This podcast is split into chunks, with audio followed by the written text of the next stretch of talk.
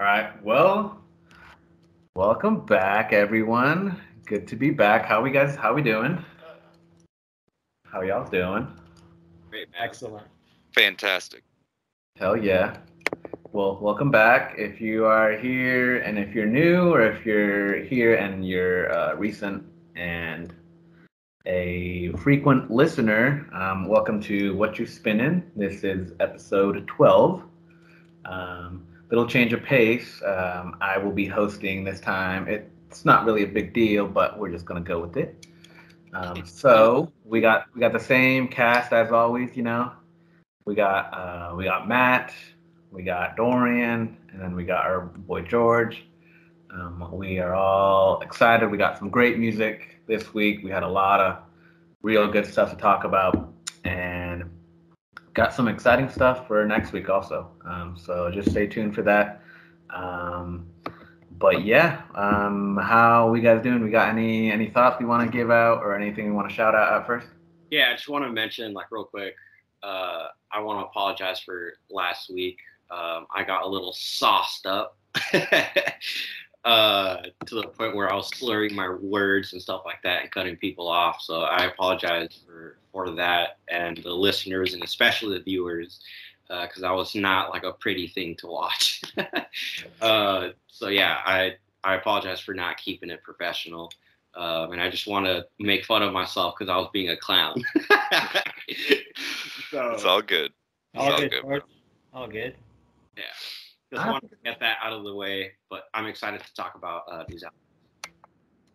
No worries, man. Thanks for saying that at least, because yeah, I mean it happens sometimes, but you know it's not too big of a deal. We don't take it too to heart, you know. Yeah.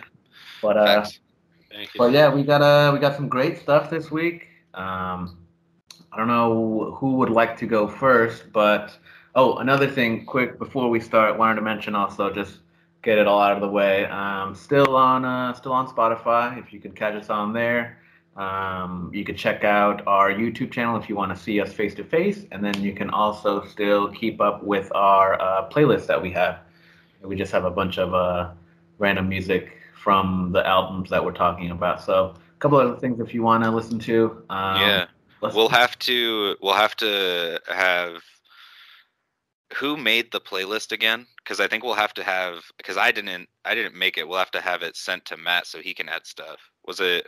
It was me, but it was on my old account. So it's a tricky. But it's open. Anybody can join. It's a club. Okay. Yeah. So yeah. Cool. Send me a link at one point.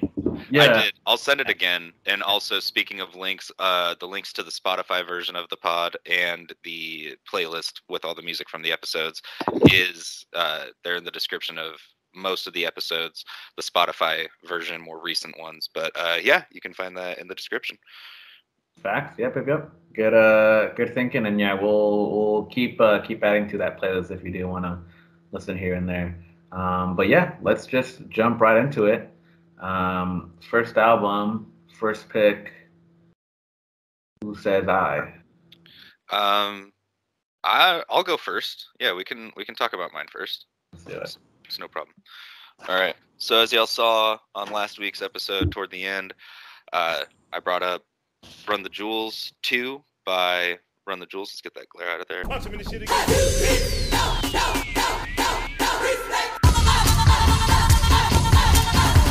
I'm firm with greatness, a right to the Vegas. It's all paid for, I signed the papers. Used to date, but then I made her my main bitch. Bought us a place on the lake with some acreage. Mike's my neighbor, straight from Greyfield. Any invader gets saved, stay killed. All sovereign land, Mike fill the safe up. Call when the fam get paid a great grill. Bad news bear, her beats and free ball. Drive a rape van, mullet Ray-Ban. We do vicious, you do witness. You don't clap shit, use a cricket. Run the J's, we don't run so much. It's all fun and games, so my J's get scarred. Their second album, I always misquote years on this goddamn show. It came out in 2014.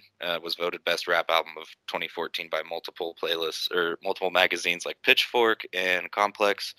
One of my favorite albums, and just remembered, since we talked about actual vinyl last week with the Mach-Hommy, I wanted to show off too, because this is nice. Hard flex. It's on a clear disc with splatter on it. Take it out completely. rather than it having like side A or side B, it's got middle finger and then peace sign and then the fingers. That's pretty cool. Depict the side of the disc that you're on. Yeah, just wanted to plug that real quick because it's fucking sweet. Nice. So yeah, but one of my favorite albums of the past decade. So I've got quite a bit to say about it. But what did y'all think? I enjoyed it. I'd never heard it before, and I've listened to some of Killer Mike before with his past projects, but never listened to Run the Jewels.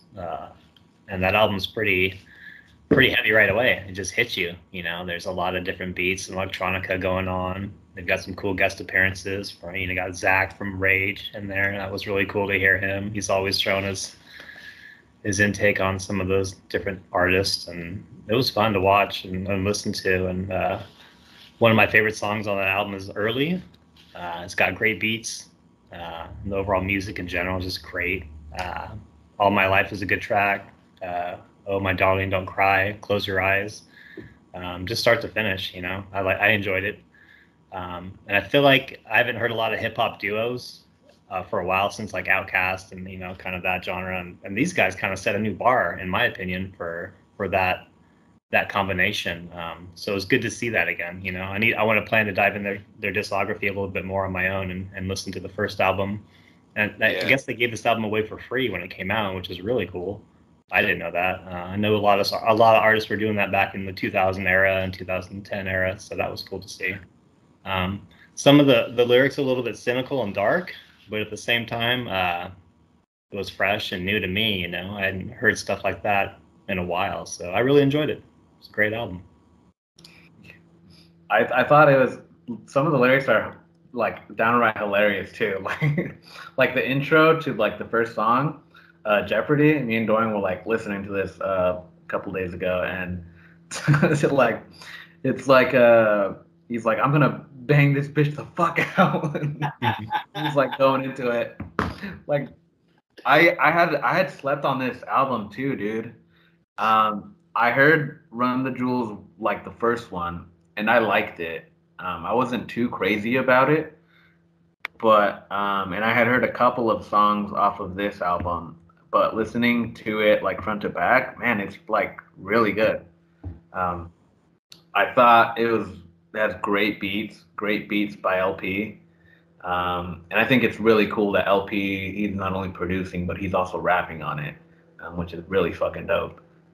Same thing compared with Killer Mike, like, come on. Especially on Oh My Darling, like that song, the beat to it, when it just comes in, and the lyrics too, it's like, fuck the law, they can eat my dick, that's word of pimp. Like the lyrics to that they have is like pretty funny, but the beat to that song is just, man, it's so good. And it had me coming back. Like every time I'd listen to this album, I kept coming back to that song because that song was so super good. But yeah, I think it's a great album. Really digging it. Definitely looking for this now in the physical. I've seen it in store, and I'm like, dude, I want to get it. But yeah, it's fucking badass. What's your take on it, George? So I like El-P. There's just something about him. He's just like so chill. I don't know if you guys know. I think it's called Russian Roulette on Master P, the channel where they have different producers and they just pick random albums and make a beat out of it. El-P was on one of those episodes, and he just smashed it out of the park. And like you said, Jacob, it's super cool to see somebody producing and then also rapping.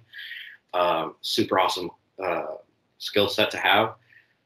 Killer Mike, he is such a humble, funny, nice dude.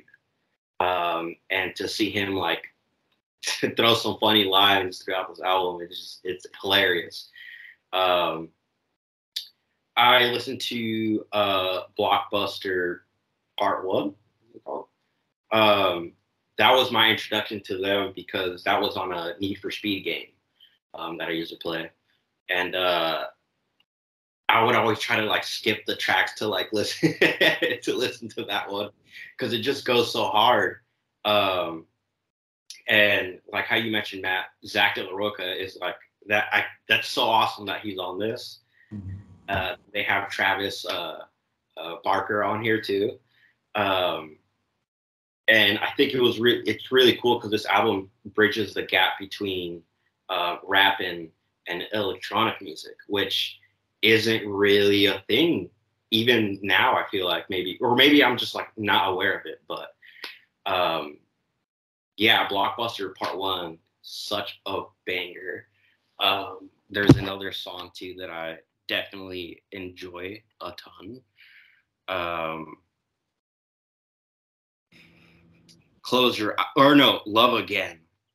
Love Again is so good. Gangsta Boo, dude. Yeah. With Gangsta Boo. Yeah, it's just a very interesting album, and especially at the time it came out, because this was like right after the whole, how do I say it? Like the dubstep thing that was going on that kind of just like blew up out of nowhere, like around 2010. And then this came out, and it was very fitting for that time period. But you go back and listen to it and you're like, yo, this could have came out yesterday. And yeah, it's just cool. And then also I wanted to ask Dorian, cause I didn't look it up, but like, what is the meaning? Do you know the meaning behind the gun with the fist and the thing? Yeah. So Run the Jewels, it's a shout out to, I think like a Ludacris lyric from the 90s or something.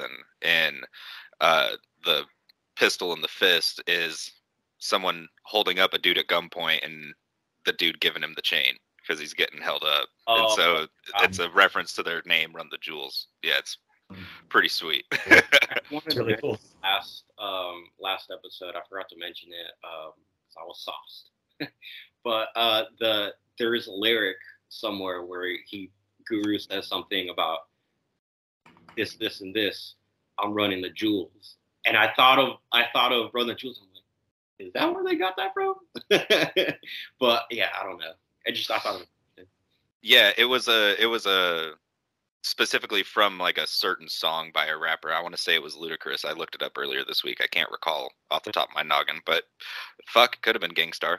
I think that's cool. I like that they did that for all of their albums. They kept it like consistent. Like it's always the hand with that's the gun, and then the other hand that's like handing over like jewelry or something, and it's like different because like the first one was like the skeleton hand and it's like a black background, I think, and then the second one, and then the third one's like a blue one with like a gold hand. So that's really cool. It's cool that they're keeping it consistent, and it's always El-P and Killer Mike. It's really cool that they're fucking both doing this. Still, I hadn't heard of this. Like, besides those couple songs, this like woke me up and like really made me pay attention to it. So thank you for bringing it up for sure, because I'm gonna keep listening to this. Jeopardy, like the first like half of it, I'd say is like no skips. Like I could listen to it, like front to back, but the first half is like no skips. Like I'll just go through it and I'll let it all play out. That Zach De La Rocha feature. Dude, super good. But yeah, man, it's fucking crazy ass album. I really liked it. So if I had this, I'd definitely be spinning it too. Yeah. Hey, Dorian, can we pause for like 2 seconds? All right, we're good. I'm back. Sorry. No worries. Just like honorable mention, the third album. I really like that album. Just RTJ3.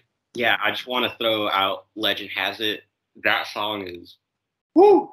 I wish that was on this album that we're talking about. But it's that song is so good. That I think it was that song or Nobody Speak, which was not on that album, but I think it was Legend Has It was in the Venom movie, the first one. Oh shit! I can't even recall that. Damn, I think it's at the actually might like it. Sorry, I think you might actually like it, Jacob. There's a beat switch on it, and I think that you might like it. So check out Legend Has It on RTJ. No, I've heard it. Yeah, that's another one of the songs that I like heard about these guys, but like I hadn't dove into all their music. And who is that? They do what Jay-Z did with Blueprint 1, Blueprint 2, Blueprint 3, is that they're just naming their albums like 1, 2, 3, and they're keeping it like consistent. And then also with the same logo too, which Jay-Z kind of did. So I thought that was really interesting and cool. Yeah, no, this is, like I said, this is one of my favorite albums. I could talk at lengths about this, but just a couple of highlights for me. Jacob, you mentioned Jeopardy a couple of times. That's one of my favorite songs on this whole project, and one of the things I love about that song so much is El-P's use of that saxophone sample at the end of the song, and it's like just like the crashing beat and that sexy ass saxophone solo just ripping in the background is incredible. It's just a great tone setter. I love when a starting track is like that. It's like, damn, all right, this like really paints the picture for what you're about to go and witness with this album. Yeah, you guys already talked about the Zach feature. All Due Respect, Georgie kind of mentioned that one, the Travis Barker song. All Due Respect, probably my favorite track off of this album. Very much, again, like you had said, very much an EDM feel to it. Very, very like dark, heavy beats. And that chant sample that he has, it's like, Jesus, that song's that's an anthem, basically. It feels like very stadium, like it just feels like you just got to play that loud, in my opinion. I think this is an album that you definitely like. This is something that you want to hear live from them. Yeah, exactly. Like it'd be absolutely wild to listen to this in person at a concert. Yeah, no, for sure. All My Life, my favorite thing off of that song is the sample at the beginning and then Killer Mike saying what the sample was, and it's one time for the pill and the reefer man, and it's like and then he just starts chopping the beat up and like just destroying it, and I was like, god damn. But I'll cut myself off there. There's fantastic production throughout this entire album. I'll go ahead and give my top three off of it. Number one, All Due Respect. Number two, All My Life. And then number three, just because I've listened to this album so many times and that's always been a strong song for me, is Close Your Eyes and Count to Fuck. Honorable mention is Early, though, just because of Killer Mike's verse on that. Just really paints a picture, and it's just, yeah, Early's a fantastic track. But those are my thoughts on Run the Jewels 2. I think my favorite three tracks, number one, Blockbuster Night, Part 1. Love Again, and then also Jeopardy. I think those are my favorite tracks off of these albums, or my top three at least. Such a great album, dude. It's we talked about a lot of genre bending like music, and this is definitely one of them for sure that I think is very important, and hopefully it doesn't get like how do I say, like buried in between all these other music types. But I think this is very special for the time that it came out, and hopefully it gets its respect eventually. But yeah, I wanted to mention Lychee Steel. That song, one of my favorites, probably my top three, just because the beat on it, it's like escalating, and it kind of sounds like an electronic beat, and then like it has those electronic like feels to it. But really, I don't know if you know what this is about, George or Dorian, but I'm looking at the discography. They have Run the Jewels 2, and then like a couple months after that, they had to Meow the Jewels. Yep. It's like the same album cover, but like, and all the songs and everything, they're like, they have some sort of like cat reference like in the title, and it's pretty cool and it's pretty funny. What's that about? Like I haven't actually heard it, but I'm looking at it. So Meow the Jewels is it was heavily done with Boots, who actually features, he does the chorus and guest production on early on the original RTJ2. Boots basically remixed the whole album with cat sounds, basically redid the instrumentals, but with cat sounds. Wow.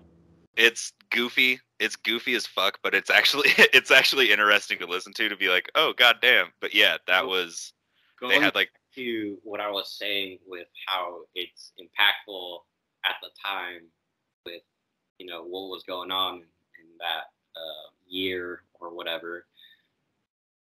It's kind of funny. Like, I mean, you guys are aware of like, like cat girl ears and like gamers with, like, yeah. It was kind of like a nod to that, especially because a lot of those, that group of people listen to like electronic music.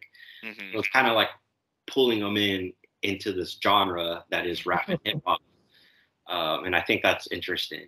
But yeah, I know you were talking about, Jacob. That yeah. Shit, yeah. Yeah, I just had to talk about that because I've seen it. I haven't heard it because I'm like, I just look at it and I just like, that's real interesting. Like, and it has like cat references in all of the songs. Yeah, it's really like cool. 6-7 years ago, you could find a vinyl copy of that at House of Records for a while. Oh damn, that's like, cool. That's pretty cool.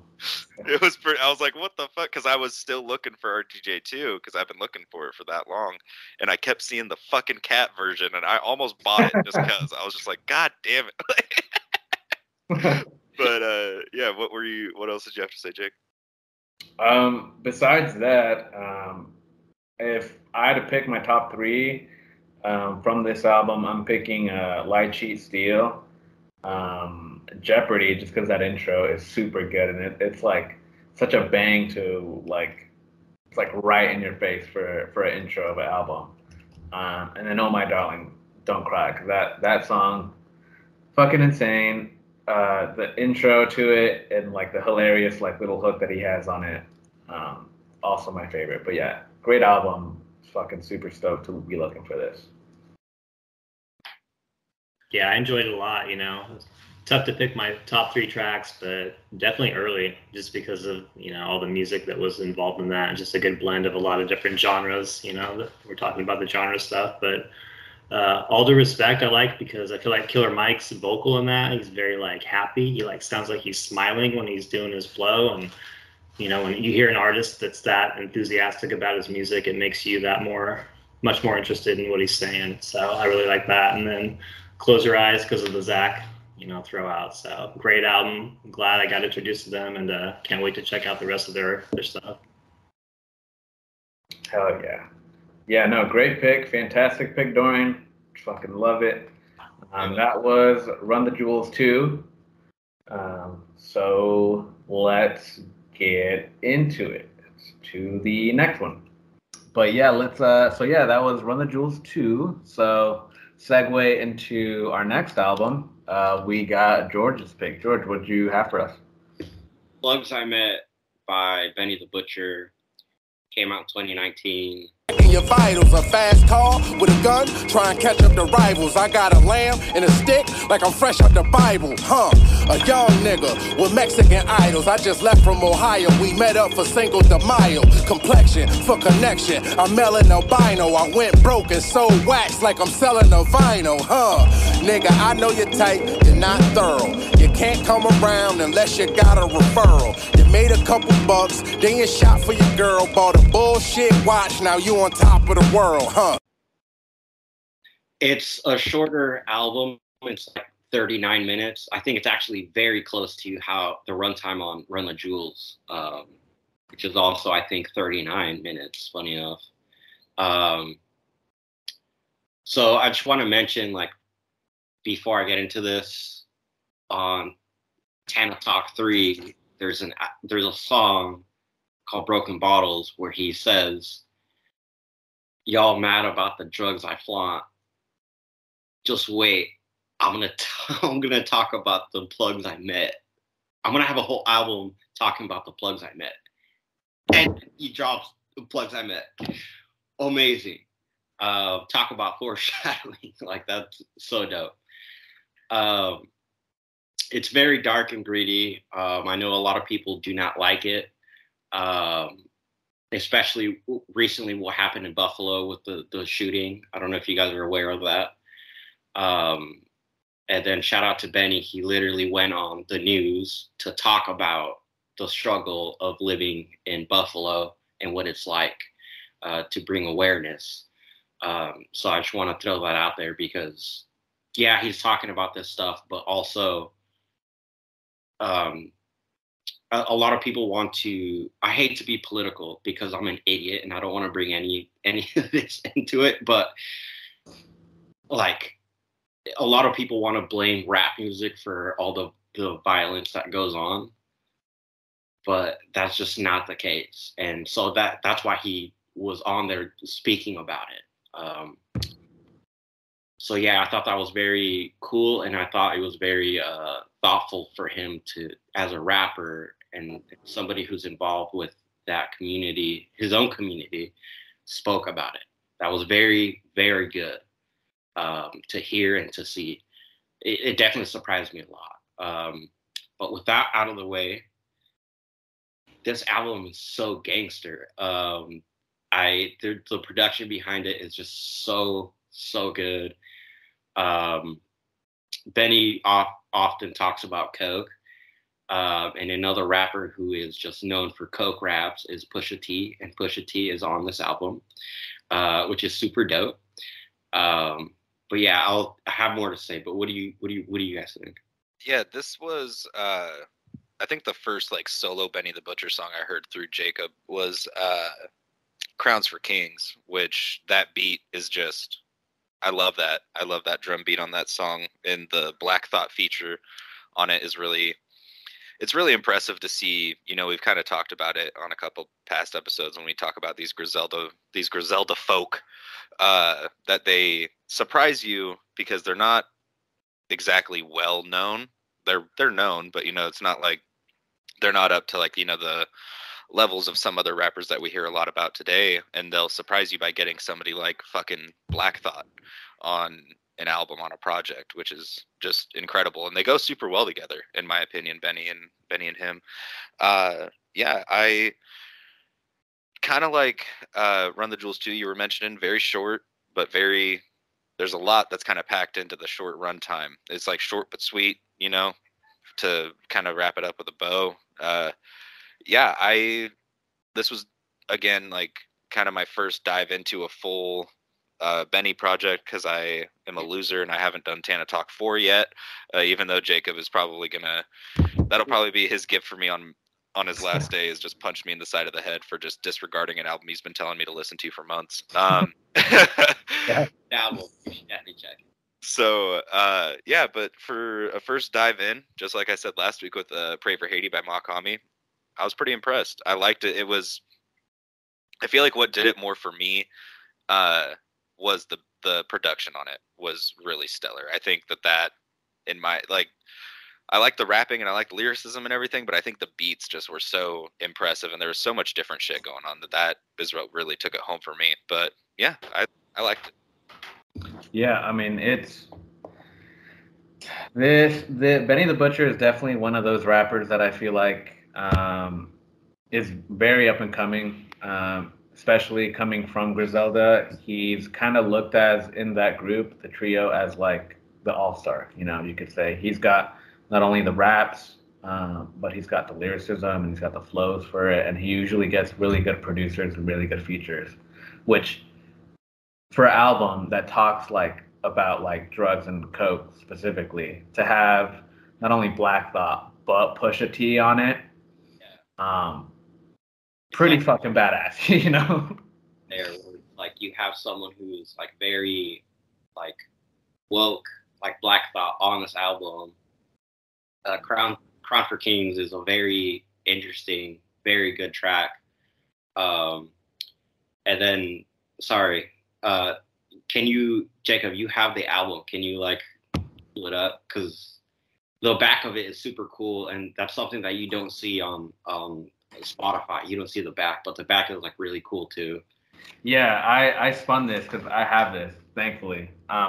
But the back, it's the cover of it is pretty cool. It's like a Scarface, yeah. When you see that he's meeting Sosa and they're walking down the, it's pretty fucking badass. But the back of it. What do you mean? Yeah, like, yeah. So he Benny the Butcher, and then he has two butchered meat cleavers. Yeah, I thought that was funny. But dude, it's the fact that he got those guys on here, paired up with the production. He's got two Alchemist productions on it. He's got Derringer producing on it. Real like gritty, real street rap. It's very gangster. The lyrics to a lot of the songs are insane, especially the Crowns for Kings with Black Thought. Black Thought, man, dude, he goes off on this beat. But yeah, this is definitely one of those albums from Benny the Butcher that I feel like put him like in the forefront of like, you know, he's like an up and coming rapper, because for him to follow this up with Tana Talk, like right after Tana Talk 3, crazy like up and coming, like crazy follow up to that album, which that album is also like very highly regarded as his best album. But one of my favorite songs that I like is Dirty Harry with RJ Payne and Conway. Conway, dude, man, this guy, his bars are insane, man. Like, he literally starts off, he's like, what did he say? Look, it's do or die. You decide. Last guy who shot at me and missed, it was like committing suicide. I think it's a game. All we do is slide. Brody on the backseat, shooting some shit that's little Uzi size. Like, dude. Conway, like, lyrically, dude, he's so gifted as, like, a rapper. And, like, yeah, man, every track, there's, like, no filler. There's no filler on this album. Every track is just a banger. But, yeah, man, it's definitely one of my more favorite albums from Benny the Butcher, so. I think so. What I want to mention real quick, and it's funny because his name is Conway the Machine. He quite literally is a machine. I don't know if I mentioned it before when we talked about the Griselda squad, but he got shot in the back of the head, and he has Bell's palsy and like half of his face is like down, but that didn't stop him from rapping. It's kind of funny. It also gives character to how he sounds. But the thing about Conway is that he's always cracking jokes throughout his raps. Constantly. Then you hear the ad-lib of him laughing after saying a line. Yeah. That throughout every song that he's on, he does that constantly, which is super funny. And then I also wanted to mention that Benny, I think the reason why Benny is kind of like the star is because he's very articulate. Like, he voices the words clearly to where people can understand. It's like quite literally the opposite of stupid mumble rap, you know, where people are like, but he's like articulating, you know, like these wild ass stories. And it's dope. Yeah. Matt, what did you think about it? It was my first introduction, and I'm just going to circle back around with kind of what everybody's been saying, because, you know, he's a cold lyricist. He's just, like, just street. And with a name like Benny the Butcher, I mean, you got to have that presence. It kind of reminded me a little bit of Brother Lynchung with his lyricist and, like, how dark he is. And just throwing it out there. But his flows were tight, you know. I didn't have any standout tracks because I thought the whole album was so short and sweet that, you know, it was just overall a good like snippet of what he is. You know, I want to dive into that a little bit more, but I thought it was just like, you know, just in your face, like, here I am, this is me, you know. It was cool. It flowed. There wasn't anything negative about it. It was cool, short and sweet, pretty much, you know. But I'm a fan. I liked it. And I wanted to mention too, like, there's a lot of like negative things, a lot of people wouldn't like. 5 to 50 is the last track. It is my favorite track off of the album. And it literally ended with his girl saying something super positive, which I want to bring up those lyrics real quick. I have to search it because Spotify, for some reason, does not have those lyrics. But it literally ends with his girl saying, well, everything is different now. Oh, shit. But everything is different now. Everything is legal. Benny doing what he loved to do. I don't have to worry about no more police kicking in our doors. Our life was good. And I think that was a very important thing throughout this track. And funny enough, it literally ended this whole project with that line where it's like, Benny was doing some crazy shit, but now everything is good. He's doing what he likes to do, which is rapping, and our life is good. And I think, like, not a lot of rappers talk about that. Like, they'll talk about, like, all the shit that they've done and how, like, they've killed people or sold drugs. But nothing like that. I never hear anything like this where it's, like, they express the different lifestyle now that they have. And it's a positive change. So it ended, even though it was dark and grimy, it ended quite literally ended on a good note. And I thought that was super sick. Yeah, like backpacking on that, that's always been like the focus of Benny the Butcher, even on his newest album. I'm going to mention it again, Dorian, Tana Talk 4. But on that album, he says the same thing. Like, yeah, he lived a life of like a drug dealer, and he did do that at one point. But the whole point of it is to like get out of it eventually, because it's not all glorified. Like that path doesn't lead anywhere. It doesn't. So he even mentions on that album, like he breaks down like some things to like, and one of them is getting out of that whole like stage. So yeah, him wrapping it up with that, I think. Thanks for bringing that up, because that is like, it's powerful, because it's showing that, yeah, this whole album is talking about like drug dealing and like a bunch of street stuff, but there is like a positive message to it all. Like eventually you do want to be out of that and not be in that situation, because it doesn't lead anywhere good. But one of my favorite tracks on this, it's insane, 18 Wheeler, dude, with Pusha T, dude. This song hypes me up, dude. This song hypes me up every time that I listen to it. Both of the fact that Benny is like rapping with Pusha T, and they're like, his verse segues right into Pusha T, and Pusha T, like, he gives him credit and he gives him homage. Like Pusha T's lyrics, he's like, he says, "I'm nothing like you new gangsters pointing guns at the camera.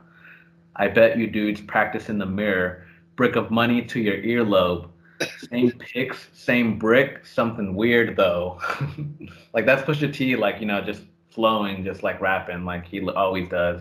And then at the end of it, like he's like, he gives credit to Benny the Butcher. He's like, the only drug dealer out in Fashion Week with the 80-20 split, like Master P. Shout out Master P. Why would you ever 50-50? You ain't half of me. Benny the Butcher coming after me. Yeah. So he's like saying like yeah, like he did this, but like Benny the Butcher is catching up to Pusha T. Like as far as coke rap goes, like when you think of coke rap, there's a couple names that come up. Definitely Pusha T is on top, and he's saying, "Hey, Benny the Butcher's coming up," you know. And I'm surprised no one said it. The Butcher coming. You know, that hook that he always says. But yeah, man, great album. One of my favorites. So great pick. I also want to bring up, like, this is going to sound like really weird and nerdy.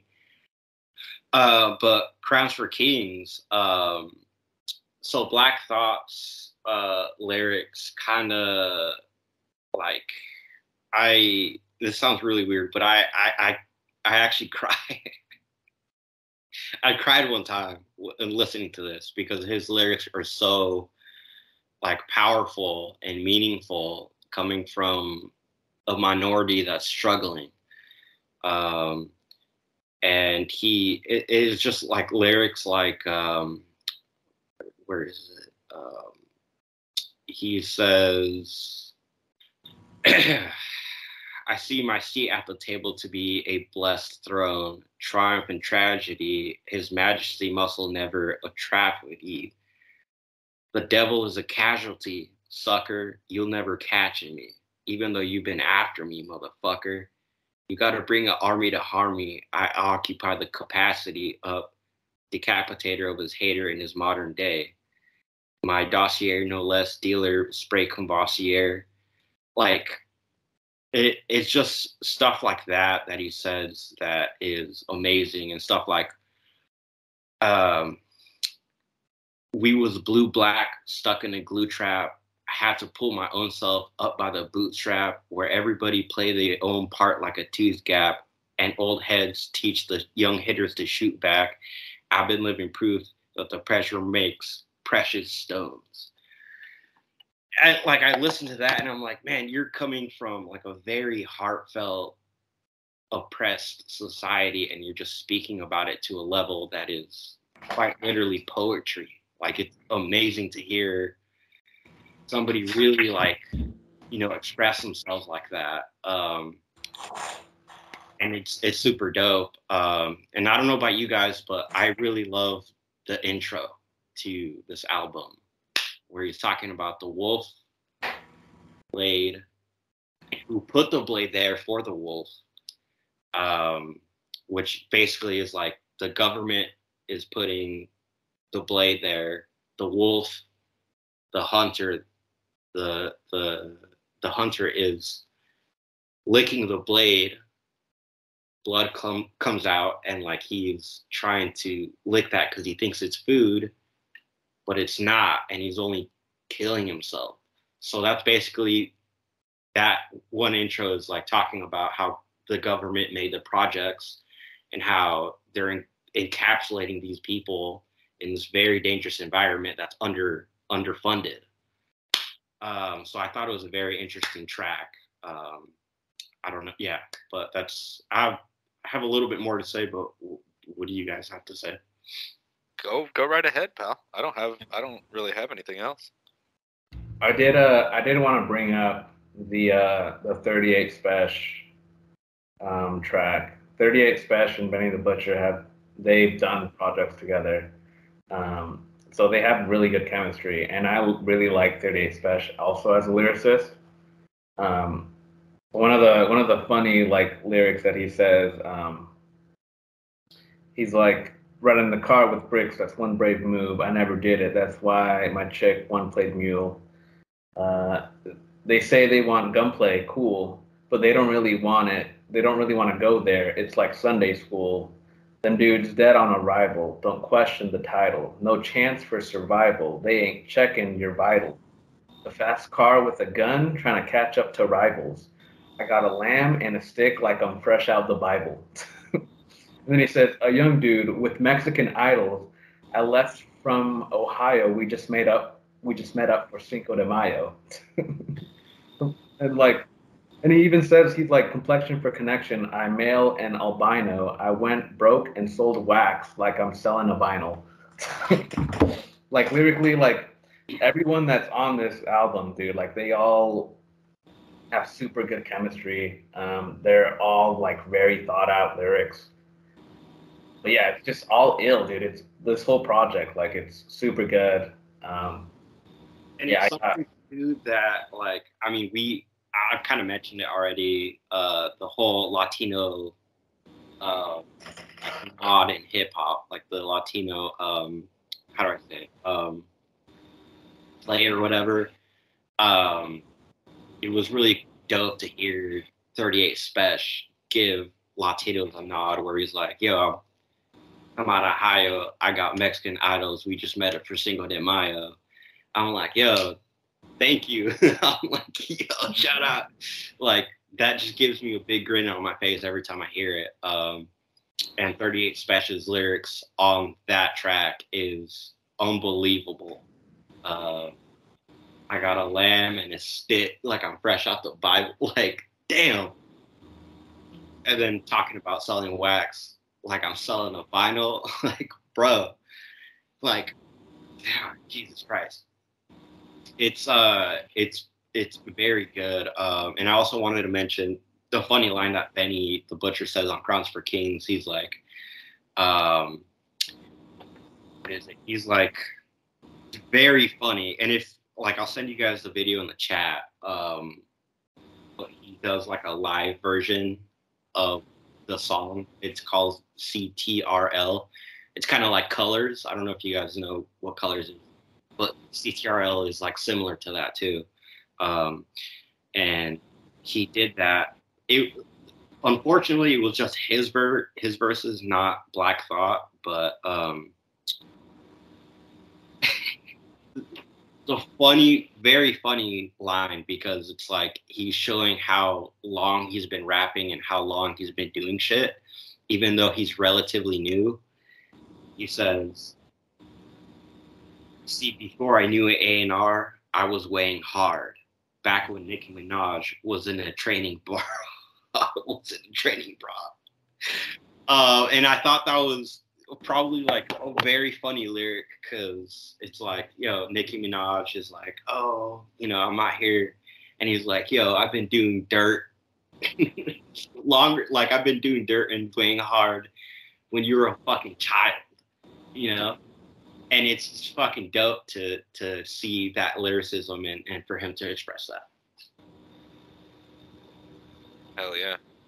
Yeah, no, like y'all said, you know, it was weird to me that like this album was so short because of, you know, just kind of the content of it. It was pretty, I thought that was kind of interesting, but my top three songs were Crowns for Kings and then Sunday School. Y'all mentioned a couple lyrics off of both of those, and then Took the Money to the Plug's House. I just loved that beat for that song. Yeah. Yeah, if I had to pick top three, definitely 18-Wheeler, because that song hypes me the fuck up.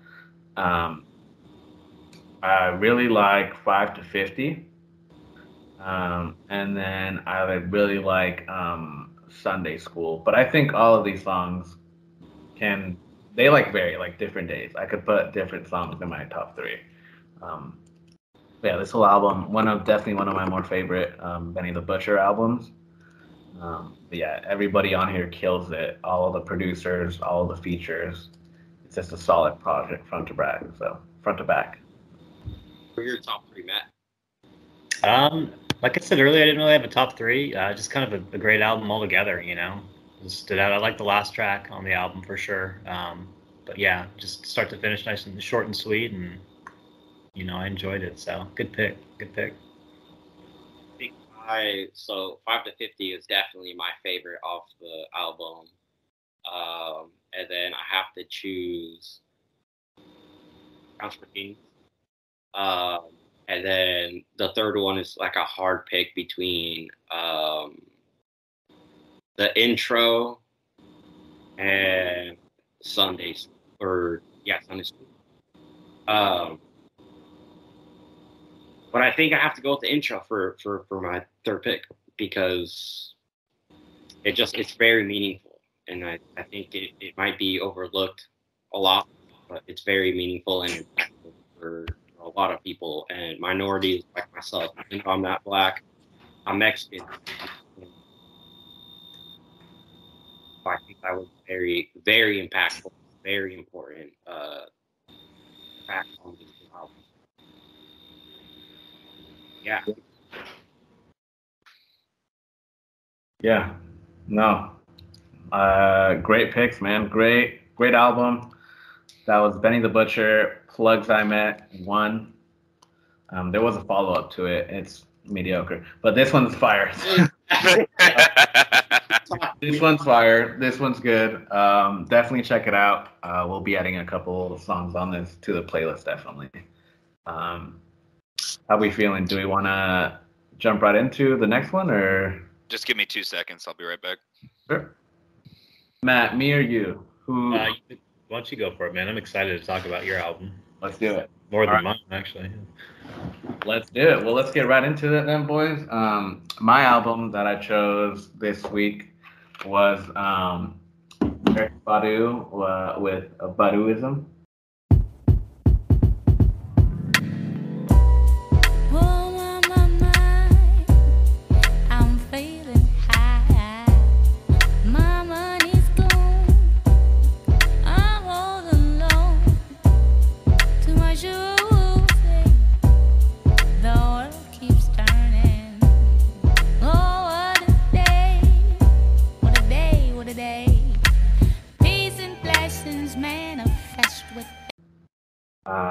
It's her debut album, came out in 1997. Yeah, man. I don't know what can be said that hasn't already been said. Erykah Badu is like highly regarded as like, they call her like the queen of neo soul. But it's like very R&B neo soul. She gets placed up there a lot with D'Angelo, with Maxwell. It's a fantastic album, one of my favorites.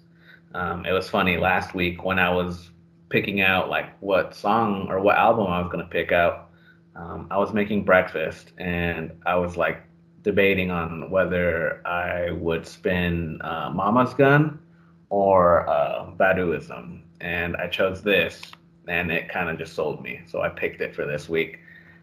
But yeah, what do you guys have to say? I'll let y'all go first on this one. So I'm glad you brought up Mama's Gun, because Mama's Gun, I love Mama's Gun so much. But then also this album, Baduizm, has a special place in my heart for, because I grew up listening to this. And this is definitely like a nighttime joint. Like you want to play this at night. And Other Side of the Game, that song, really is probably like my favorite, because like, I don't know, like Matt and you, Dorian, like you guys probably had like, late night shifts at a certain job, right? So like I have late night shifts right now. So like, I'll come home like at 10 or 11 and be super tired, but I need to make food. And, you know, I'm like cutting shit up and like making food and stuff like that. And that song just like makes sense. Like, I don't know. Like, I have so many memories of me just coming home, like really tired, and I'm playing this song. And it's really cool. Sometimes, such a good song too. I just really love her voice. Like her voice is like something different. A lot of people want to compare Erykah and Lauryn Hill, if you guys are familiar with her. They're both very talented, good singers. But Erykah Badu, just, man, my heart like beats for her stuff. Very glad you picked this, Jacob. Baduizm is such a good album. Yeah, I really enjoyed it. It's like you said, George, it kind of brings you back to when you first heard this album, and like those songs that you remember, and those memories that you have for those songs. But her voice is, angelic in a sense. To compare her is almost obsolete, unless you're like talking about maybe Nina Simone, like as far as being a standout artist. Like, she's got her own voice, and anytime I hear it, I still get like, not goosebumps, but the hair on the back of my neck stands up, and like, just, it's inspirational. Like, you can feel her pain, you can feel her happiness, you can feel her soul every time she sings. I love Apple Tree. That song gets me every time. Other Side of the Game, like you said earlier. Next Lifetime is probably my favorite track on that album. But man, she's just so unique, she just does her thing and like doesn't give a fuck, and just, speaks from the heart. And you can hear it in her lyrics on every track on that album. It's like start to finish, like it's just, it's almost like a concept album, the way it flows. And then, You know, it's in my top three as far as female artists go. She's just one of those, you know, unique artists that sets herself apart. So great pick. Really enjoyed it. Yeah, it really was a great pick, man. Erykah Badu, like you kind of started off, Jacob, what can't be said about her in general and what can't be said about, or what can be said at this point, because it's, you know, she's, in my opinion, probably the most talented, one of the most talented singer-songwriters of the past 30 years, you know, like this was just, and I love that, like, damn near every single debut album that we've talked about on this show, including the next one we're going to talk about, have all been just so damn good. Like, the, it just, and Baduizm is probably one of the stronger debuts we've talked about, you know, probably the strongest in my opinion, because it's just, it really is like, hey, this is who I am. This is the music. And yeah, Matt, I agree with you fully when you said, you know, it almost feels like a concept album. When I listen to this cover to cover, it reminds me very much of Fugees album that we covered, because it kind of goes the same, it kind of has that same journey, even though if it's not blatantly talked about, like one track to the next, they sound kind of similar and they'll make like slight little references, whether it's like a certain beat that they're using, or, you know, she's singing about something that was mentioned in a song prior or earlier in the album, or foreshadowing even. Just a lot of crazy stuff happening in this. I love that the beats do change per se, but you could almost just play an instrumental version of this album and it would almost feel like the same song, you know, from cover to cover. I love this. This was a fantastic pick, dude. Yeah. Jeez. No, I know, man. It's. So I listen to a lot of oldies, and sometimes like they have acapella version. This is even though I absolutely love the production behind this album, I would gladly listen to an acapella version of her just singing.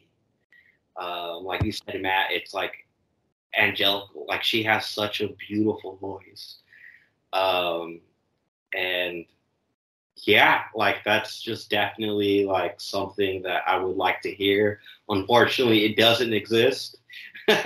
But yeah, it's just definitely a nighttime joint for me. Yeah, it's very good. Yeah, I love this album, dude. It's definitely one of my favorites.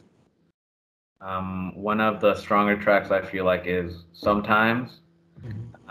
Originally, that song is produced by The Roots, and originally it was going to be the Roots song, but they heard Erykah Badu throw the hook on it, and they just decided to give it to her and let her do like make it her own. Man, that song, it's probably one of my more favorite songs. It was funny, on Memorial Day I spent a lot of the day with at my parents' house because I was doing some stuff with my car there, and I was talking to my dad about this album, and he was like, "Oh, your mom knows what that is." And I was like, "No, there's no way. She does not." And then I asked my mom about it. I'm like, "Hey, do you know what this is? Do you know who Erykah Badu is?" She's like, "Oh, yeah, I like this. I've heard of this." And, like, I just played a random song for her. I was like, "No, you know what this is?" And she's like, "Yeah, no, I've heard this before. Like, I used to listen to this a lot, like, back in the day." And blew my mind, dude. I'm like, what the fuck? You're blowing my mind right now, dude. Yeah, that's so cool. That's awesome. Fuck, dude. Oh, blew my mind, dude. I'm like, this is fucking badass. But I mean, like, at this point, who hasn't heard of Erykah Badu? I think it's gone like triple platinum or something, this album. It's done crazy numbers. It's been on like the Billboard top 10, like couple of the singles on this song, I think On and On, and Sometimes, and Apple Tree. I think they were all singles, but they've all been in the like Billboard top 10 for like a couple weeks when they came out. For good reason. For very good reason, because it's like fantastic. All of it is really, really good. But yeah, man, it's one of those albums that I can play like whenever. I'm always in the mood for some good Erykah Badu. Like her voice is just so soothing. It's so like silky smooth. Yeah, man, she is amazing. It's pretty cool. It's a gatefold, and in the inside of it, it shows like all the lyrics, and it has all the like credits to the production and like who inspired her. It's pretty dope. It's kind of heavy, but it's got like a bunch of pictures on it too, which is what's really cool, and a lot of like writing on it. But yeah, man, this album, one of my more favorite albums. It blew my mind that my parents knew what this was. It blew my mind. You blew my mind, dude. Damn. Yeah. But this is the top three on this album. Man, it's hard to pick. Really hard to pick.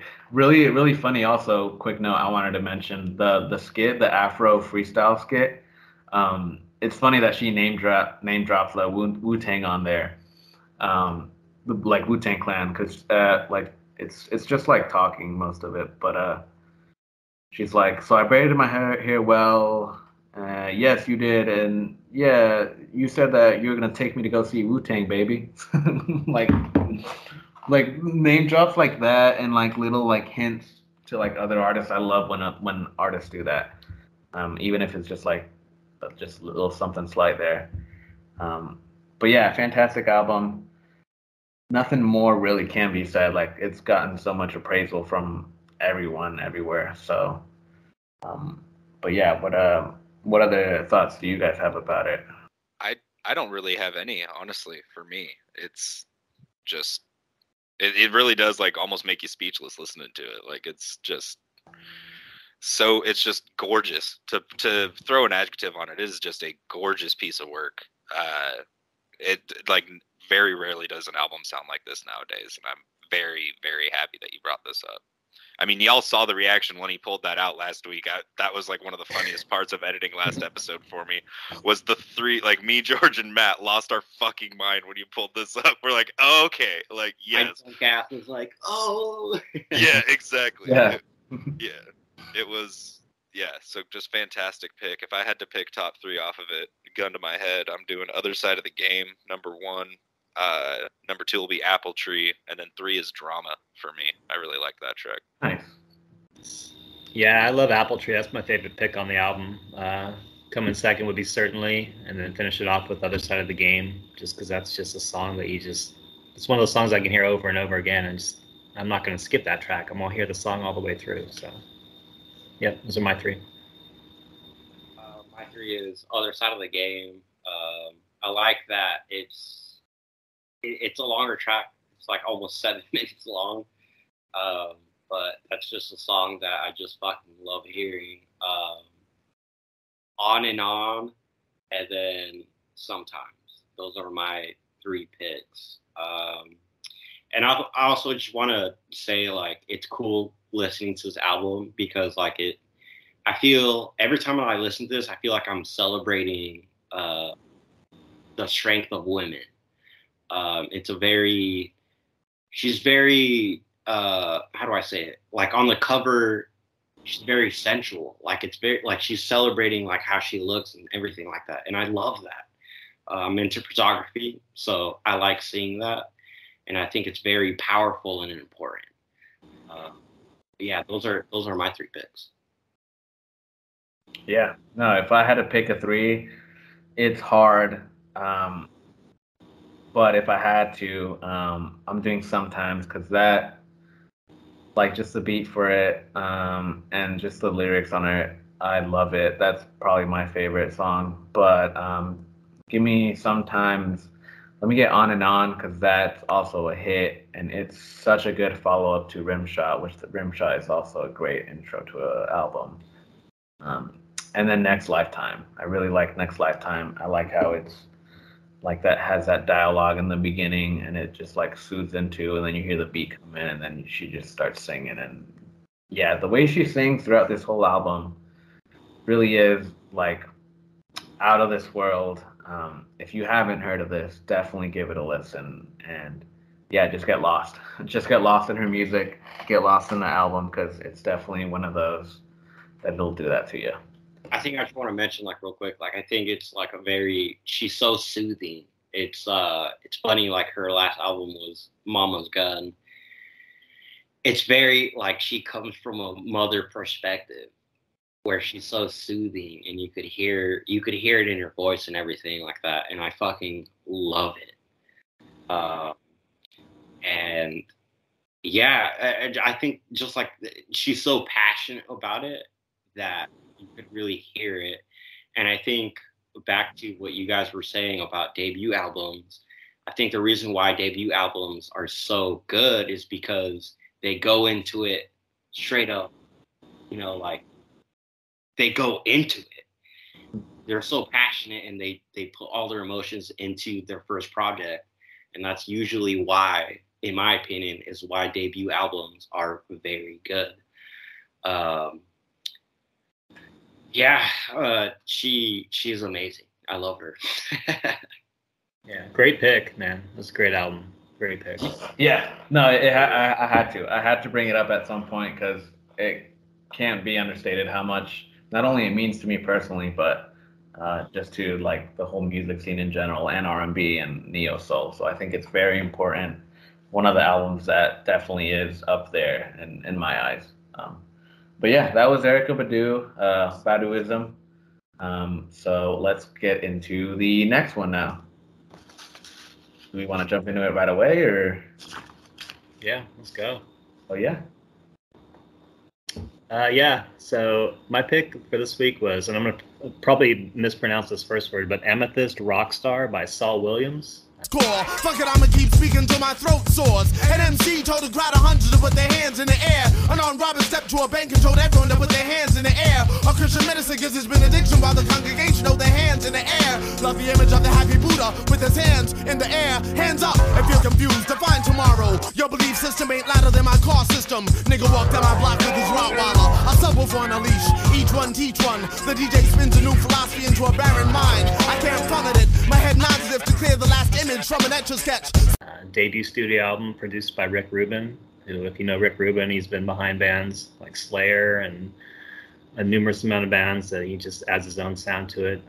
Saul Williams is more known for his spoken word aspects. He was an actor before he started music, and he's still an actor today. So for him to make a hip hop album was a little different, you know, spoken word's not for everybody, but I feel like this album blended a lot of electronic beats, old school hip hop beats, and you know he can rap street if he wants to, but he can also break it down to spoken word like he does throughout the whole album.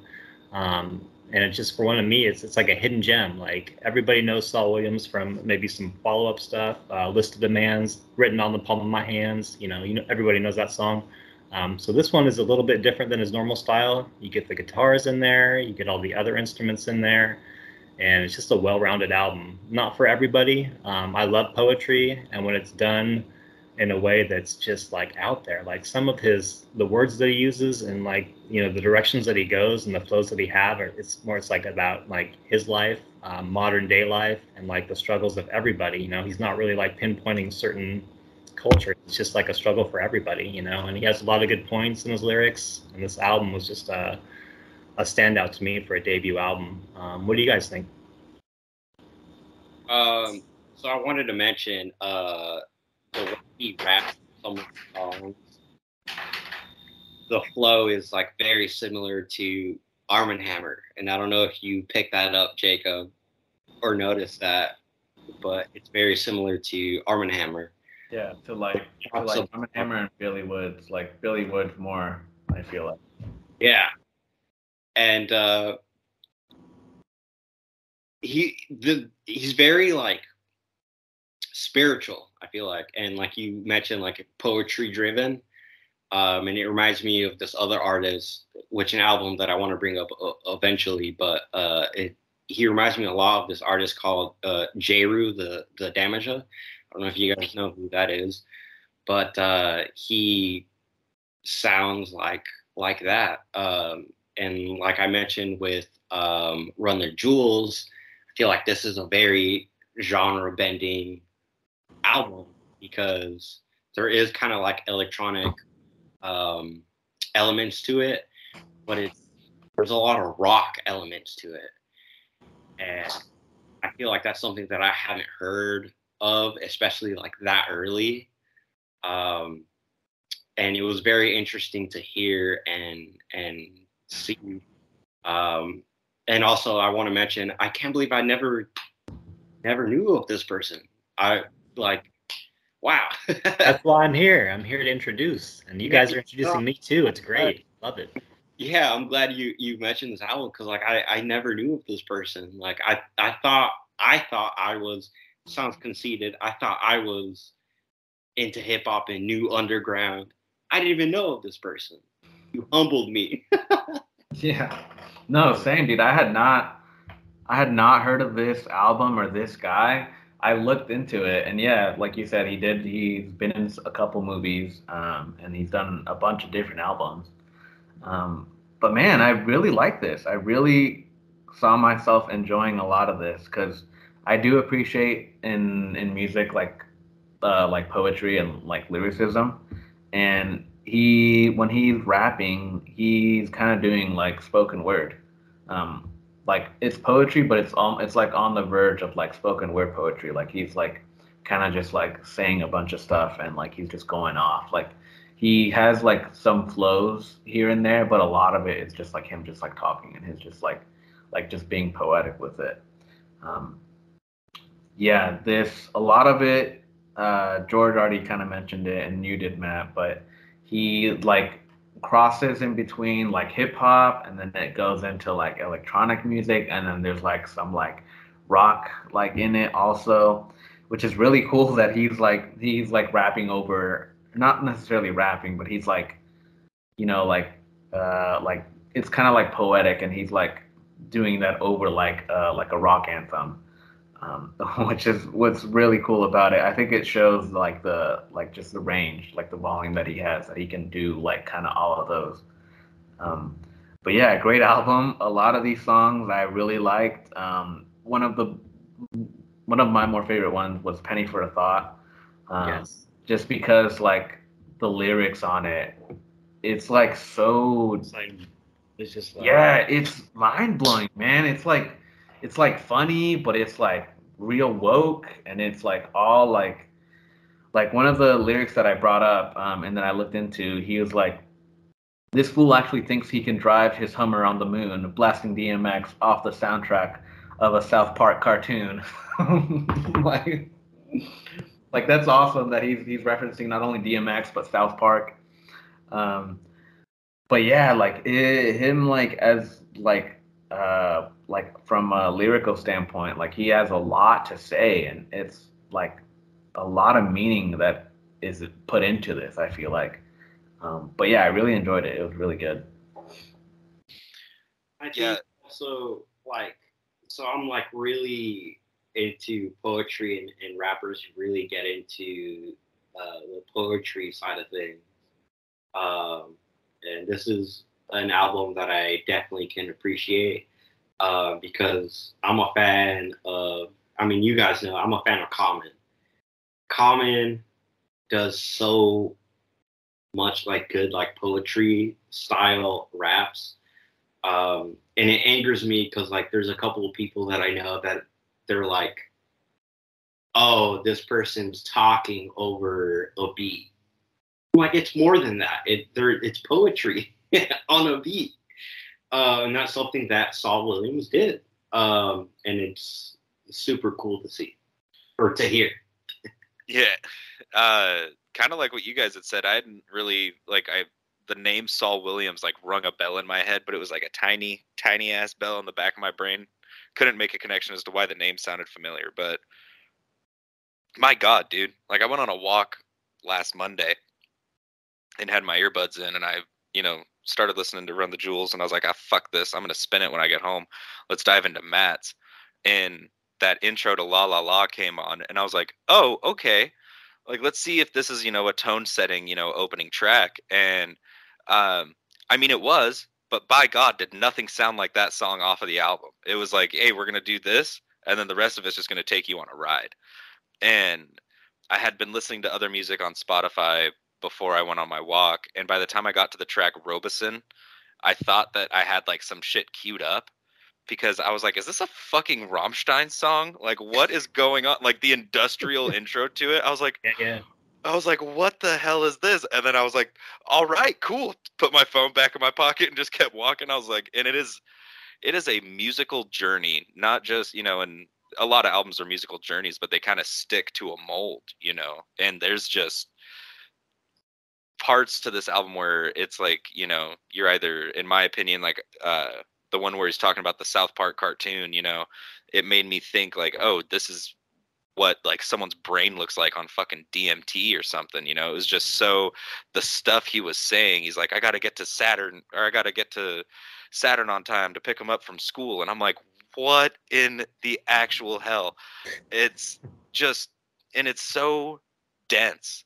Like it's not the longest album. There's definitely longer. It doesn't even clock an hour. But I had to listen to this like 3 times over, like in a row, to like really wrap my head around about what was going on. I love the musical style that's on this, La La La, very classic hip hop kind of beat. And then you get into songs like Omni American, which are just like rock anthems. I thought he was about to turn into Lenny Kravitz halfway through that song. I was like, what the hell is going on? But fantastic pick, Matt. I'm going to revisit this album a lot. It is phenomenal in so many different ways. I fucking loved it, dude. I'm glad you guys liked it. It's, it's definitely different for some people that, aren't used to that spoken word hip hop, but it definitely stands out. It's unique in that sense. And I know a lot of his spoken word, he doesn't have a lot of raps, but like some of the things he says, like cartons of the Milky Way with pictures of a missing planet, What have you bought into? How much will it cost to buy you out? And then my favorite, I'm the son of a minister, love of a teacher. My mother taught me well, so I rebel. I'm the bell retold, yet a story untold, the hidden face behind a rock that was rolled. It's like, dude, you're just like, yeah. You're like, oh. And like when I hear things like that, where it's, I'm not hearing a lot of, swearing, and I'm not hearing a lot of like, just like bullshit rap that you hear. It's just like, It makes you realize that there's people out there that can still write lyrics, and write from the heart, and not, be convoluted with all that, the back noise and all that. You should write like this, It's like, it's just a great album. So I'm glad you guys liked it. My favorite 3 tracks on there: "Penny for a Thought," obviously, with all the great lyrics in there. "La La's" pretty good. "Robeson." And I like "Our Father," even though it's kind of a slower song. It's just very like, it's, talking about somebody's father and like, what it means to be a father. And like, I'm sure he dealt with that in his life, and we've all dealt with that, in different ways. So it's a good anthem to know you overcome that. And like, I feel like his music to me is inspirational in that thought, to overcome those obstacles that we all face. So it's my final thought. Yeah, no, that I really liked. I'm glad you brought that up, Matt. "Our Father," because it's a little longer, and I feel like the first like half of that song, it's, I don't know who's saying it or what it's from, but it sounds like it's like a pastor that he's like giving a speech or whatever. But it does break down, and it goes into, like you said, like a father figure, and how like we need a father figure in our life, and everyone does, and like how. He breaks it down at one point. I think he's talking about like how this hits deep to me, because my dad would always bring this up to me whenever me and him were around. My dad didn't grow up having a father figure, unfortunately, and he always tried to be the best dad that he was for me, because he didn't have one growing up. So when I was listening this over, it really hit me deep, because I was like, man, this is like, he's like saying some real stuff. Like, it is important to grow up with that, because that kind of like segues your life, and like it leads you up to like the path that, you want to be something, you want to live up to like someone's expectations. But yeah, throughout this whole album, man, it's really deep. A lot of the lyrics on it are really crazy. That you mentioned that, Matt, I like hearing it, like you say it, it sounds like so much, I feel like it hits like so much more when you actually listen to it too. 'Cause yeah, like he sometimes, like in his poetry, he's just like going really fast and saying really fast, like a bunch of stuff. He'll say like 10 words like in 2 seconds. Right. But if you like read like, it, like, where are we at? Yeah. Yeah, it's like real deep, and you're like, oh man, there's some weight behind these words. Mm-hmm. But yeah, I like omni-American. I like how it's kind of like a play on words when every time he says that. He's like omni, but it sounds like he's saying like I'm the American, and then he just goes off into it. Which I think is really cool. Billy Woods does that a lot, like we mentioned from Armand Hammer. Billy Woods, his solo stuff. This reminds me of a lot of Billy Woods. Like it's like open, like not open, but it's like spoken word and like poetry, and I think that's really badass. But yeah, man, for real, thank you for bringing this up. I will be really doing this album some more because, yeah, there's a lot of substance on this. So. Yeah, that's basically my final thoughts. My favorite tracks on this, I'd say Penny for a Thought, Untimely Meditations, because that is like just like strictly poetry and just like him, like there is like a like kind of a beat in the background, you could say, but it's just him like just going off and just like saying like a bunch of stuff and like reading into it, man, like it like open your eyes a little bit. And then 1987, don't know where or how, but that like rock like in it, that's like in the whole track, super good. I think it shows a lot, like the range, like from hip hop to electronic and to rock. So that's why I enjoy this album so much. I think my favorite tracks are, my top one is Fearless. Like how you're saying, Jacob, the range. The Fearless is definitely like hip hop, but also very rock orientated. So I love Fearless, Penny for a Thought, and then La La La. Man, those tracks definitely were very amazing.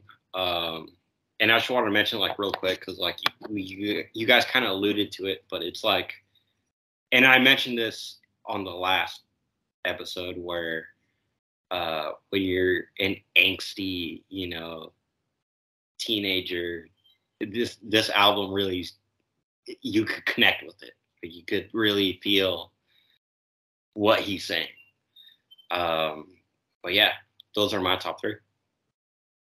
Yeah, and I think my top three would be number one, La La La.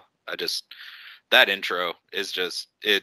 And then the fact that nothing really sounds that, you know, niche of, you know, that classic hip hop sound. That would be number one.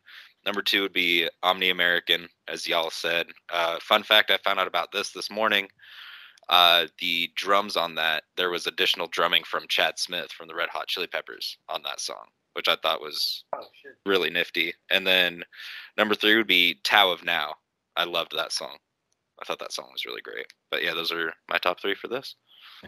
I'll throw a final plug in there. His follow-up album is really good. He's got a Zach appearance in there on one of his tracks. There's some good songs on that. And then he had an album shortly after that produced by Trent Reznor. So you can imagine the Nine Inch Nails collaboration with his poetry and that sound. Anything you're thinking, that's what it sounds like. It's great. It's definitely worth listening to. So glad you guys liked it. That's badass. No, I'm definitely gonna be looking into that after this at some point. I will be looking into that because I really enjoyed this. But yeah, that was basically it for all of our albums. Saul Williams, Amethyst Rockstar, fantastic album. But as far as this week's picks, what do you guys got for us in store? What picks do you guys got? Let's do the round. I think we started out with Dorian. So Dorian, what do you got for us?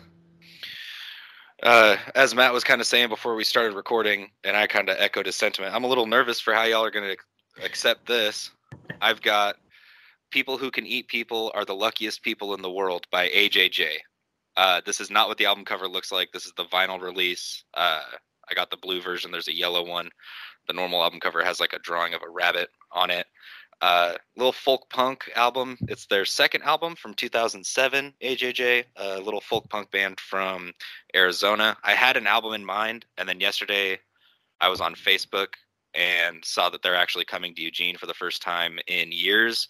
And I'm definitely going to go. And I listened to this album yesterday and was like, fuck it, I have to pick this, like, just because, like, I'm super stoked for that. So yeah, People Who Can Eat People Are the Luckiest People in the World by AJJ. That's my pick. Dude, I love that that album cut. That's the title, dude. Yeah. That's pretty badass. I've never heard of that, but I will be looking into that. Next pick, George, what album do you got for us? Their debut album and self-titled album, AC and the Sunshine Band. Yeah, let's go. It's, I definitely would say pick the remastered version and listen to the remastered version. That came out in 2004, I think. But yeah, that's my pick. Hell yeah. Nice. Great pick so far. Mine, I originally thought about going back to hip-hop, but I'm going to take a sharp right turn here. My next album, don't know if you guys are ready for this or if you guys even know what this is, but it is kind of hard to pronounce. Kikagaku Moyo. Yo. Masana Temples. So it's I just saw this yesterday in store and I had to pick it up. But it's a Japanese band out of Tokyo. Yeah, it's some good stuff. I hope you guys are ready for it. But Matt, what's your pick for next week? I decided to kind of go with something that means a little bit more to me. I've got a tattoo. I've got two tattoos, both on each arm, and one of them kind of represents this band that I'm going to introduce. It's a band out of Iceland called Sigaros. The band or the album that I'm going to do is Agitaeus Birnum. You know, it's all Icelandic, so I don't know if I pronounced that right. I think you guys will enjoy it. You've probably heard some of the tracks in a lot of movies that have been out in the last 20 years, but I'm excited because, one of those albums that means a lot to somebody, and it, that's me, so. Very interesting. I'm very interested into European type music. I'm super into Stereo Lab, which came out in the 60s. And then Dory, you talk about that German heavy metal band. I forget the name. Rammstein. Yeah. So I'm excited to hear that, Matt. That's awesome. Awesome. I'll have to have you send me that album so I can get the album cover put in the episode, because I will not remember or even know how to spell that. You got it. Yeah, no, great picks. Great episode this time, guys. That was episode 12 of Whatchu Spinnin'? As always, thank you for being here. Thank you for joining us, everyone here. And then shout out to all the viewers and all the listeners. But yeah. With that being said, that wraps us up. We'll catch you guys next time. Deuces.